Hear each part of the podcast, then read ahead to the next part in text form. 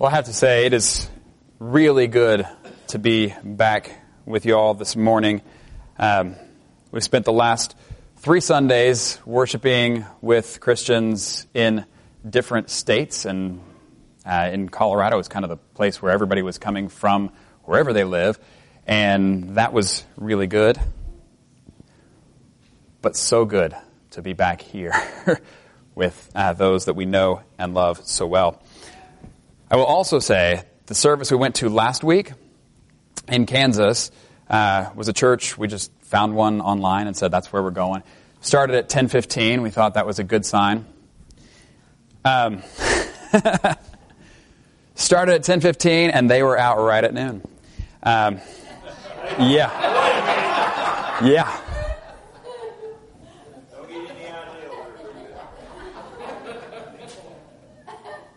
So I figure that gives me till roughly 1 o'clock today. no. Um, but it is good to be back. We're going to begin our Old Testament lesson, Exodus chapter 16, verses 1 through 15. It should be found on page 61 in the Old Testament section of your Pew Bibles. And I just realized I had the wrong Bible here. There we go.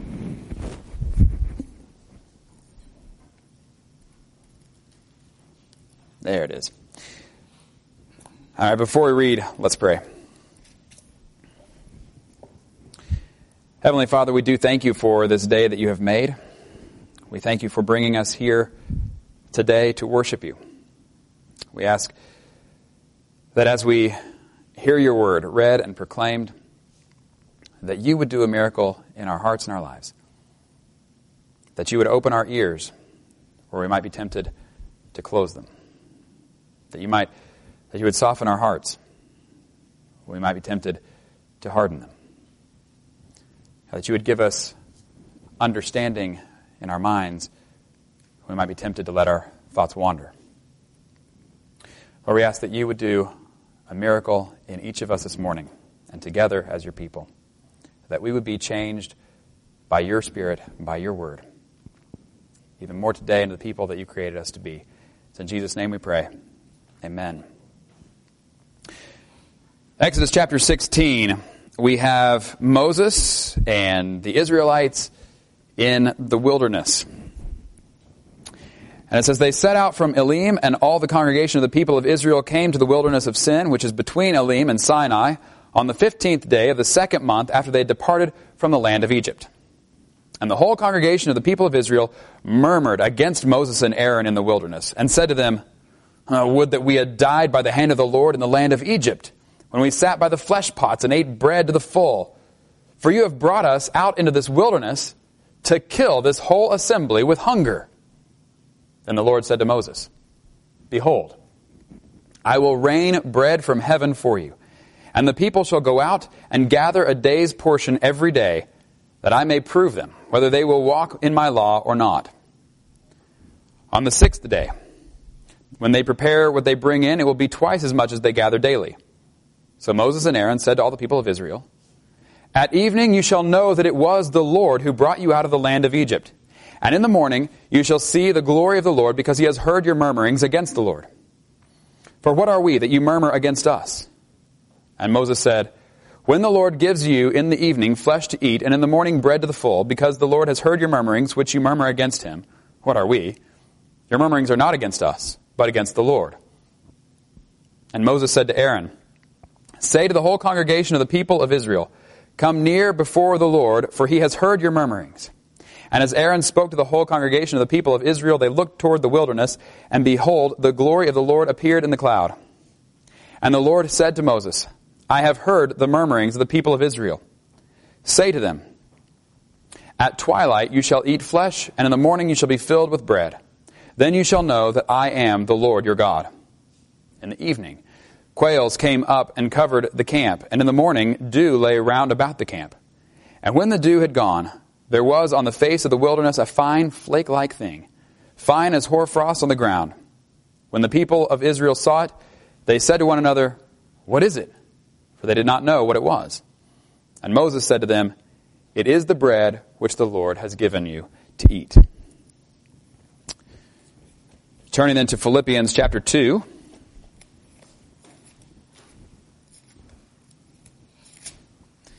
Verses 12 through 18, which can be found on one, page 185 in the New Testament section of your Pew Bibles.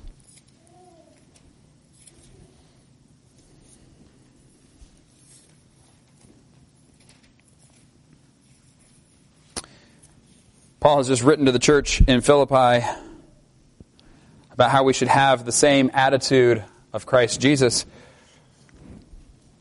doing nothing out of selfish ambition, but everything in humility, considering others before yourselves.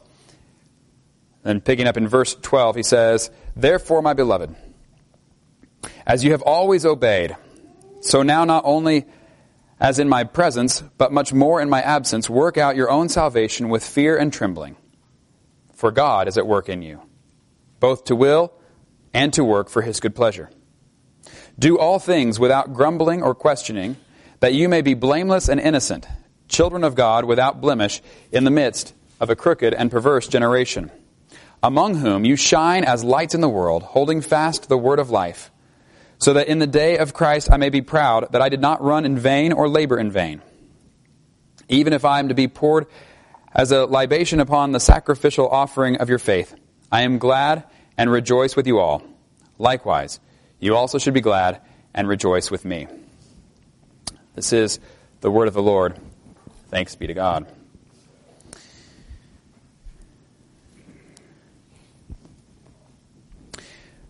Well, for our sermon text this morning, you see that it is John chapters 4 and 6, selected verses. We are going to begin a sermon series this morning looking at those chapters, but in reverse order. We'll cover chapter 6 first. And we're looking at five ways to reach people and their families. This, these five ways actually come from a friend of mine. He's given me permission to uh, use this way of keeping these in mind and going through it. Uh, he's actually somebody, some of you may know him. His name is Matthew Halstead. He was the youth pastor at First Baptist in Sonora and is now pastoring a church in uh, McLoud, Oklahoma. And he came up with these five letters, each stand for a different word. Or, yes, that's reach, is the, all of them put together. And that helps us remember how to reach people. Now, we just got back couple weeks ago, anyway, from mission trip in Colorado. It was a great week. We did a lot of work in, in that amount of time that we were there. And uh, we met up with a group from Massachusetts, a youth group there, and we worked hard and got a lot done. I don't know how many tons, one of the leaders was trying to figure out how many tons of rock they think we moved by hand as we were clearing the pastures and shoring up the banks of the river so that you know, the river doesn't take away half the camp the next time the mountain snow melts and it runs right down through there. We trimmed trees. We stained sheds. We stained buildings. We built shelves we built fires. Lots of, of fires. Benjamin burned his pants.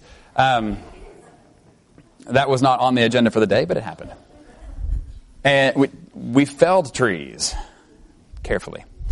Um, we picked up trash that had been left from, uh, from years gone by.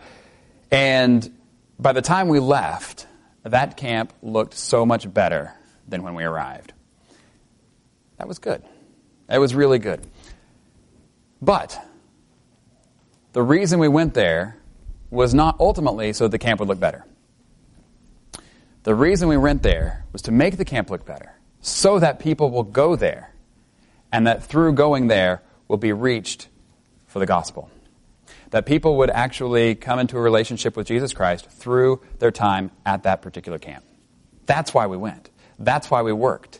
And in fact, we didn't just work physically, we did a lot of work mentally, spiritually as well. Um, like I say, I was there with this other group from Massachusetts.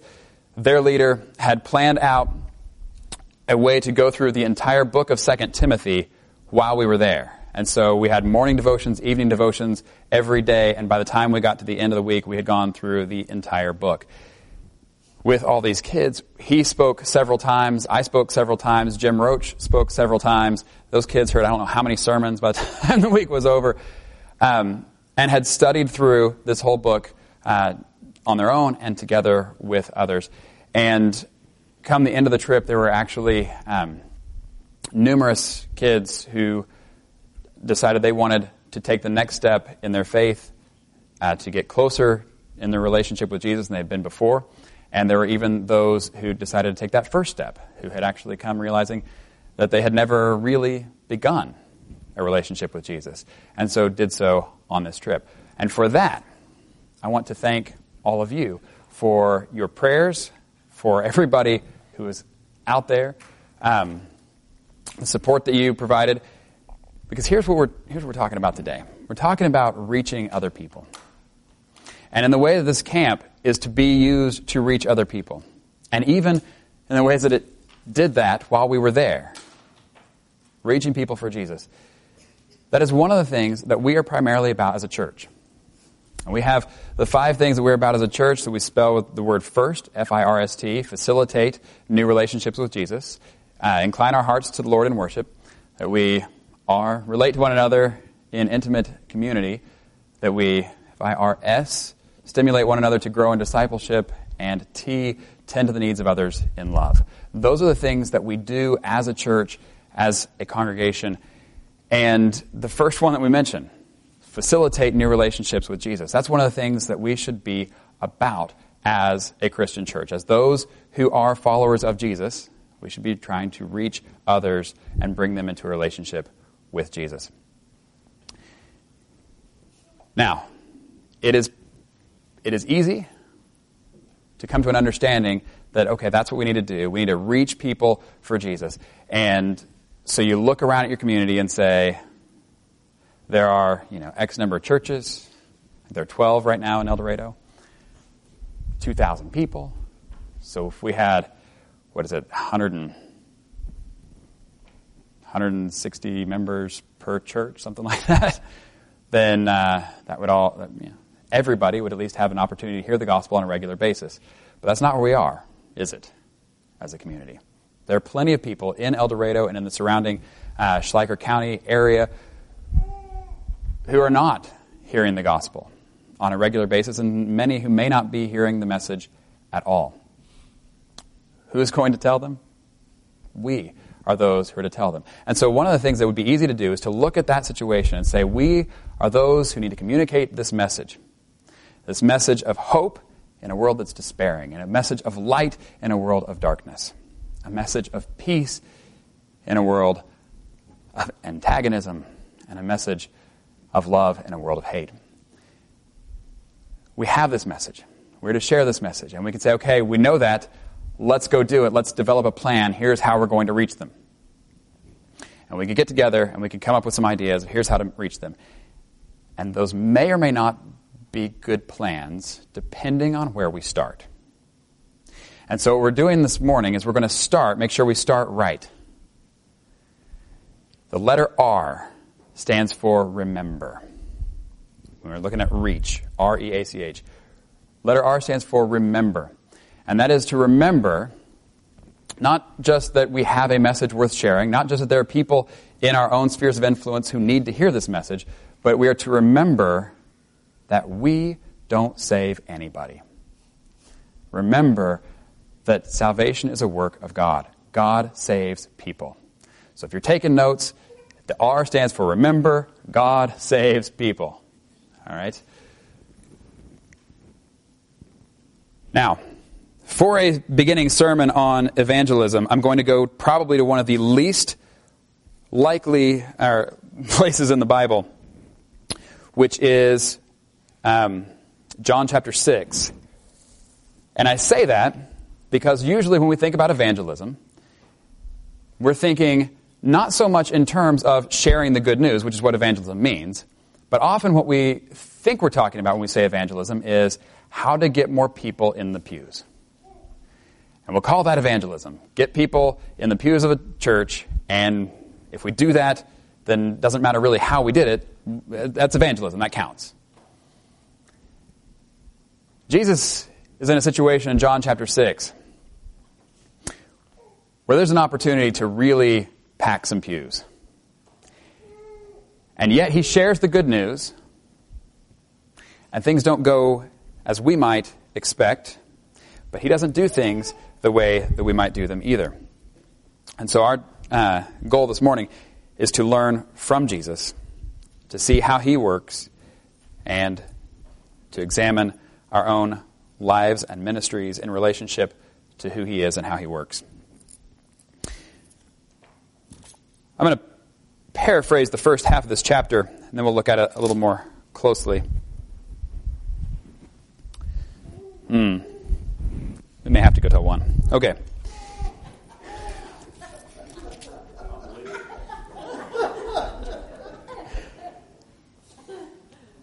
We're, huh. We're actually planning on covering the first two letters today. If we get through the first one, I'll be, I'll be pleased. Chapter, chapter 6 starts out, Jesus has been uh, healing people. And so, and teaching, and people are following him in great crowds. And this is the familiar story. I'm sure you're, you're aware of this one. It is one of the only stories that's mentioned in all four Gospels Matthew, Mark, Luke, and John. They all cover this one and the resurrection of Jesus. It is, uh, it is the miracle of the feeding of the 5,000. They have a little bit of bread, a little bit of fish, and a lot of people. And Jesus prays, and he feeds them all, even with plenty left over. And then, it says, after the people saw the miraculous sign that Jesus did, they began to say, Surely this is the prophet who is to come into the world. And Jesus, knowing that they intended to come and make him king by force, withdrew again to a mountain by himself.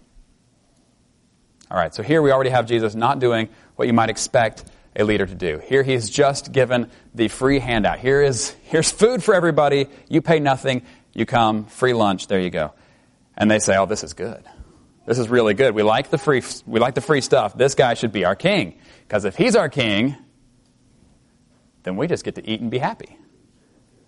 And, and yet what Jesus does is not what you would expect any political leader to do.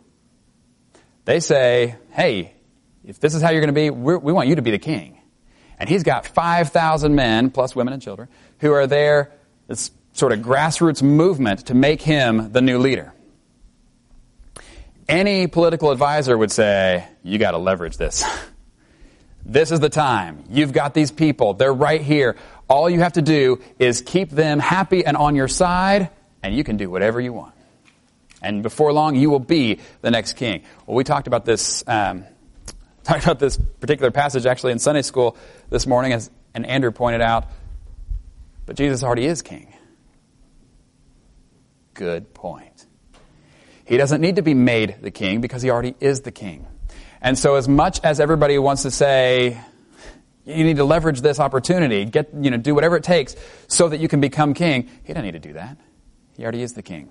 And that's what we see in the very next story, because what happens now is he goes off by himself uh, to a mountain. The disciples go across the sea on a boat. There's a storm, and Jesus goes walking to the boat on the water. Walking to the boat on the water. Why? Because he is the king. Not just the king of Israel, he's the king over all creation over the wind, over the waves, over all of it. He gets in the boat at the end, and the waves are stilled. And the next day, they get to the shore, uh, and the next day, when it, picking up in verse 25, it says, when, the, when they found him on the other side of the lake, they asked him, Rabbi, when did you get here? Part that I skipped there. It says there was only one boat that had left. They knew that. Jesus wasn't on that boat. And then they go to the other side, and there's Jesus there. How did this happen? They didn't see him walking on the lake like the disciples did. And so they ask him, When did you get here? Now, Jesus has an opportunity. He could answer their question and say, uh, Let me tell you how I got here. I, well, when I got here. I got here the same time the disciples did because I was in their boat. And they said, No, you weren't. We saw you leave the shore. Oh, I wasn't in the boat when we left the shore. I was in the boat when we arrived at this shore. What?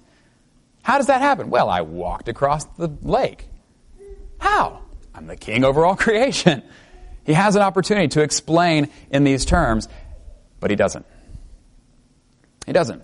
In fact, the questions that we're often asking are the wrong questions. And the questions this crowd is asking is the wrong question. They get over there and they're curious. You know, what is it that Jesus has done to get here?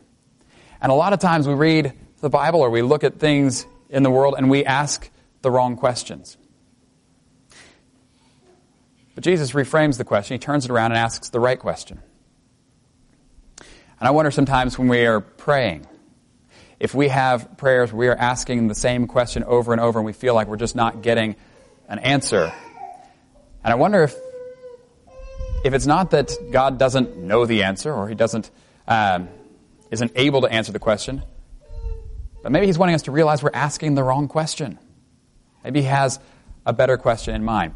And here's, uh, here's an easy way to tell if you're more likely asking the wrong question or the right one. The questions we tend to want to ask are questions like when, what, and how. All right? You read through Genesis chapter 1 and you read about the creation of the world, and what is, what is it that everybody's asking about that all the time? How did God do it? When did this take place? What was that like, you know, and what did it look like at this period of time, that period of time? And there's all these questions that go into it more from the scientific standpoint. But Genesis 1 is not answering the questions so much of when, what, and how. There's some of that there. But what it's primarily answering is who and why. And as you read through the Bible, there are lots of when, how, and what questions that get answered throughout, but only so far as they communicate who and why. And that's what Jesus does. He turns it around. They are asking, When did you get here? How did that happen? What was that like? And Jesus answered, I tell you the truth. You are looking for me not because you saw miraculous signs, but because you ate the loaves and had your fill. Do not work for food that spoils, but for food that endures to eternal life, which the Son of Man will give you. On him the Father has placed his seal of approval. So he turns it around. And he says, You're asking me how I got here? Let me ask you, why did you come? And he gets to the heart of the issue, the motivations that they're having. Jesus has 5,000 people following him, but how many of them are following him for the right reasons? Not very many. In fact, he says, The reason that you came all the way over here to see me again is not because you understand who I am. If you had understood the sign that I gave with the bread, showing that in the same, way even with the healings, that in the way that healing occurs now in our physical bodies, that He can do that now, we'll still get sick again. We'll still die eventually. But it's a sign to a, the kingdom when it comes in its fullness where there will be no sickness or death. When Jesus feeds the 5,000 people with a little bit of bread, it's because their bodies are hungry physically. They need physical food, and He has compassion on them. But ultimately, it's a sign of a time where we will be completely filled, satisfied, and have life sustaining forever. Not just for a day where we're hungry again. He says, if you had understood that sign, you'd still be coming to me, but for a very different reason. You would be coming to me because you understand that I am the one through whom life is being offered. Instead, you're coming to me because you got a free meal yesterday and you're hoping to get another one today. Why are they following Jesus? Why are we following Jesus? Is it because we've heard that if we come to Jesus, we can have the things of this world? That we can have increased bank accounts? That we can have healing from our various illnesses? He can provide all those things. But if we're just coming to Him for the next physical meal, instead of realizing that He is the one who provides spiritual fulfillment that goes on forever. We may need to reevaluate. And that's what He's asking them to do, to reevaluate. And in this, they, so they ask, um, And they asked him, What must we do to do the works God requires? So, like, okay, he's not going to give us the free food as easily as he did yesterday, so we'll, we may have to do a little something here. So, okay, so what is it that God requires? We'll do that, you'll be happy, and then you'll feed us more bread. And he says, Jesus answered, The work of God is this. And you know, they're like, okay, anything, you tell us, we'll do it. The work of God is this to believe in the one he has sent. That's it. To believe in the one he has sent. Well, who's the one he sent? Obviously, it's Jesus. But this, it's pretty easy to misunderstand what he means here.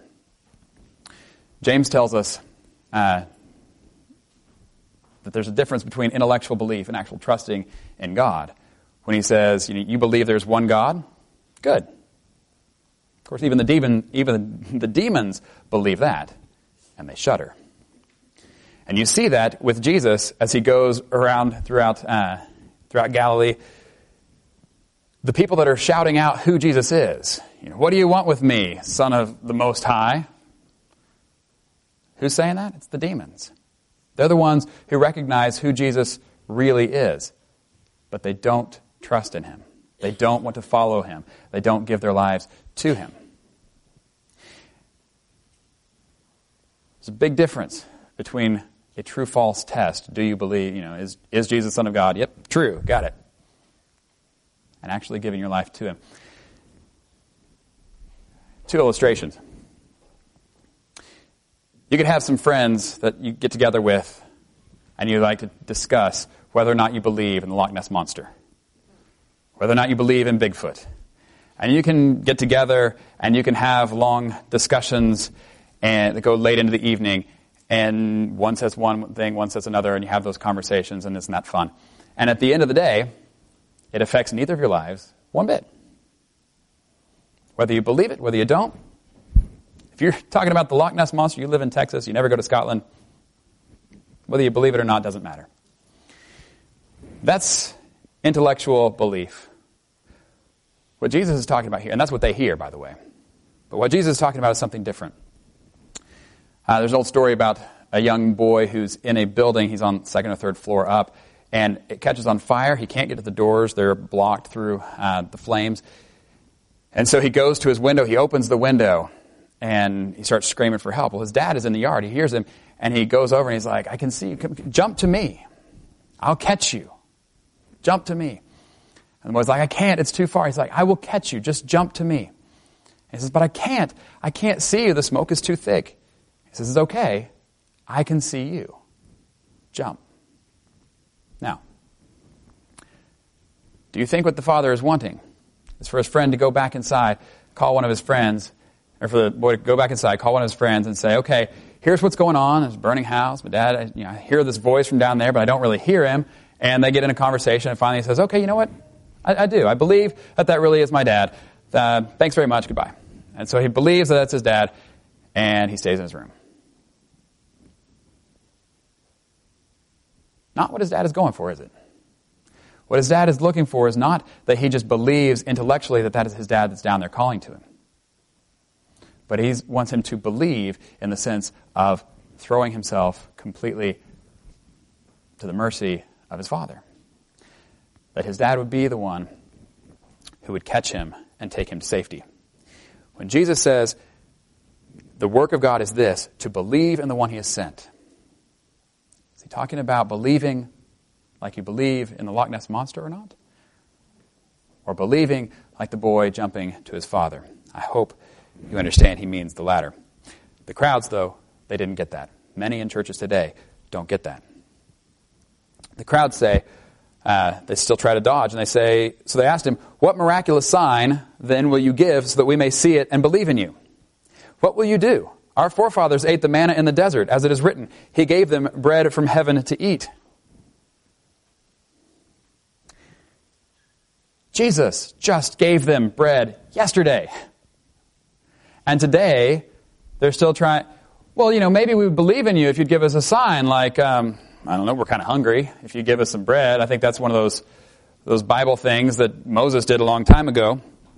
If you'll give us some of that bread, then we'll believe in you. Okay, first, he already did it yesterday. Second, as he points out, that's less important. Uh, second, as he points out, I tell you the truth, it is not Moses who's giving you the bread from heaven, but it is my Father who gives you the true bread from heaven. For the bread of God is he who comes down from heaven and gives life to the world. Moses didn't give the bread, God gives the bread. God is the one who saves. And they say, Sir, from now on give us this bread, and Jesus declared, I am the bread of life. He who comes to me will never go hungry, and he who believes in me will never be thirsty. But as I told you, and you have seen me, and you still do not believe, all of the Father gives me will come to me, and whoever comes to me I will never drive away. For I have come down from heaven not to do my will, but to do the will of him who sent me. And this is the will of him who sent me, that I shall lose none of all that he has given me, but raise them up at the last day. For my Father's will is that everyone who looks to the Son and believes in him shall have eternal life, and I will raise him up at the last day. What is it that Jesus is answering? Who he is and why he's come. They say, Give us this bread so we're not going to be hungry again. And he says, This is who I am. This is why I've come. He communicates the message, which is centered in the person of Jesus and his mission to save people. Jesus just preached the gospel to a crowd of 5,000 people. If anybody is going to see some good results here, I mean, we're going to have a major church growth issue right there on the Sea of Galilee. But it says instead, at this, the Jews begin to grumble about him because he said, I am the bread that came down from heaven. They said, Is this not Jesus, the son of Joseph, whose father and mother we know? How can he now say, I came down from heaven? So he just answered who he is and why he came. And they stumble because they're still asking the how question. How can he say he came down from heaven? We know where he comes from. Now,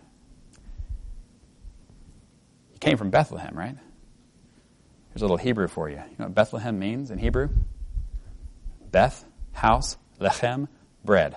House of bread. Jesus, the one who comes from the house of bread, is now saying, I'm the bread of life and they say, I don't get it. I don't get it. We know where you come from. We know who your parents are. You say you come down from heaven. You say you're the bread. Stop grumbling among yourselves, Jesus answered. No one can come to me unless the Father who sent me draws him, and I will raise him up at the last day. Did you get that? No one can come to me unless the Father who sent me draws him. And I will raise him up at the last day. It is written in the prophets. They will all be taught by God. Everyone who listens to the Father and learns from him comes to me. No one has seen the Father except the one who is from God. Only he has seen the Father. I tell you the truth, he who believes has everlasting life. I am the bread of life. Your forefathers ate the manna in the desert, yet they died. But here is the bread that comes down from heaven, which a man may eat and not die. I am the living bread that came down from heaven. If anyone eats of this bread, he will live forever. This bread is my flesh, which I will give for the life of the world. Then the Jews began to argue sharply among themselves, How can this man give us his flesh to eat? And Jesus said to them, I tell you the truth. Unless you eat the flesh of the Son of Man and drink his blood, you shall have, you have no life in you. Whoever eats my flesh and drinks my blood has eternal life, and I will raise him up at the last day. For my flesh is real food, and my blood is real drink. Whoever eats my flesh and drinks my blood remains in me, and I in him. Just as the living Father sent me and I live because of the Father, so the one who feeds on me will live because of me. This is the bread that came down from heaven. Your forefathers ate manna and died, but he who feeds on this bread will live forever.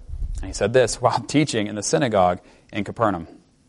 On hearing it, many of his disciples said, This is a hard teaching. Who can accept it? It almost sounds like Jesus is promoting some, some bizarre form of cannibalism but actually, he's giving metaphors.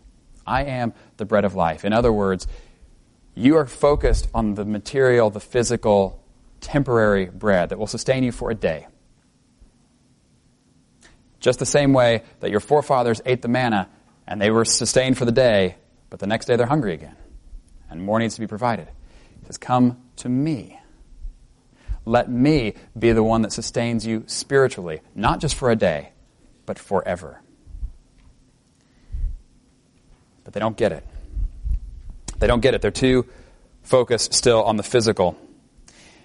So, aware that his disciples were grumbling about this, Jesus said to him, Does this offend you? What if you were to see the Son of Man ascend to where he was before? The Spirit gives life, the flesh counts for nothing. The words I have spoken to you are spirit and they are life. Yet there are some of you who do not believe.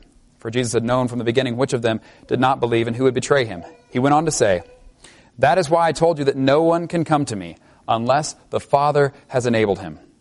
God saves people. From this time, many of his disciples turned back and no longer followed him. You do not want to leave too, do you? Jesus asked the twelve. And Simon Peter answered him, Lord, to whom shall we go? You have the words of eternal life. We believe and know that you are the Holy One of God. Then Jesus replied, Have I not chosen you, the twelve? Yet one of you is a devil. He meant Judas, the son of Simon Iscariot, who, though one of the twelve, was later to betray him. This has got to be one of the strangest evangelistic campaigns ever.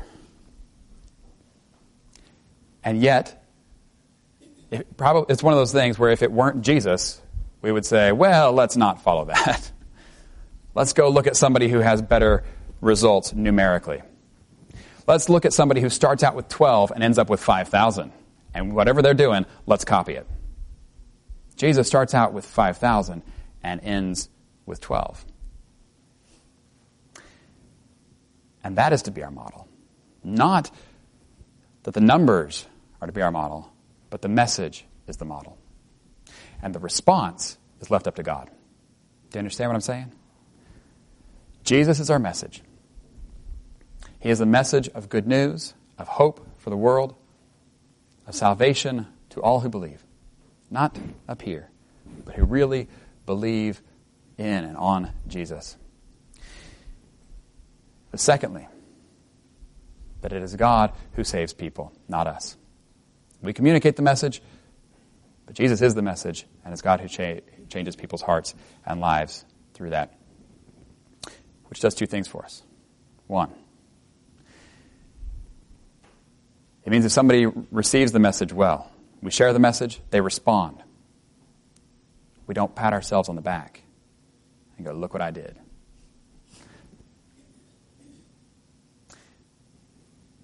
Know that God gets all the glory and praise. That's why when I began the talk this the sermon this morning, I thanked you all for your prayers for the kids who were in Colorado, who came to know Jesus there.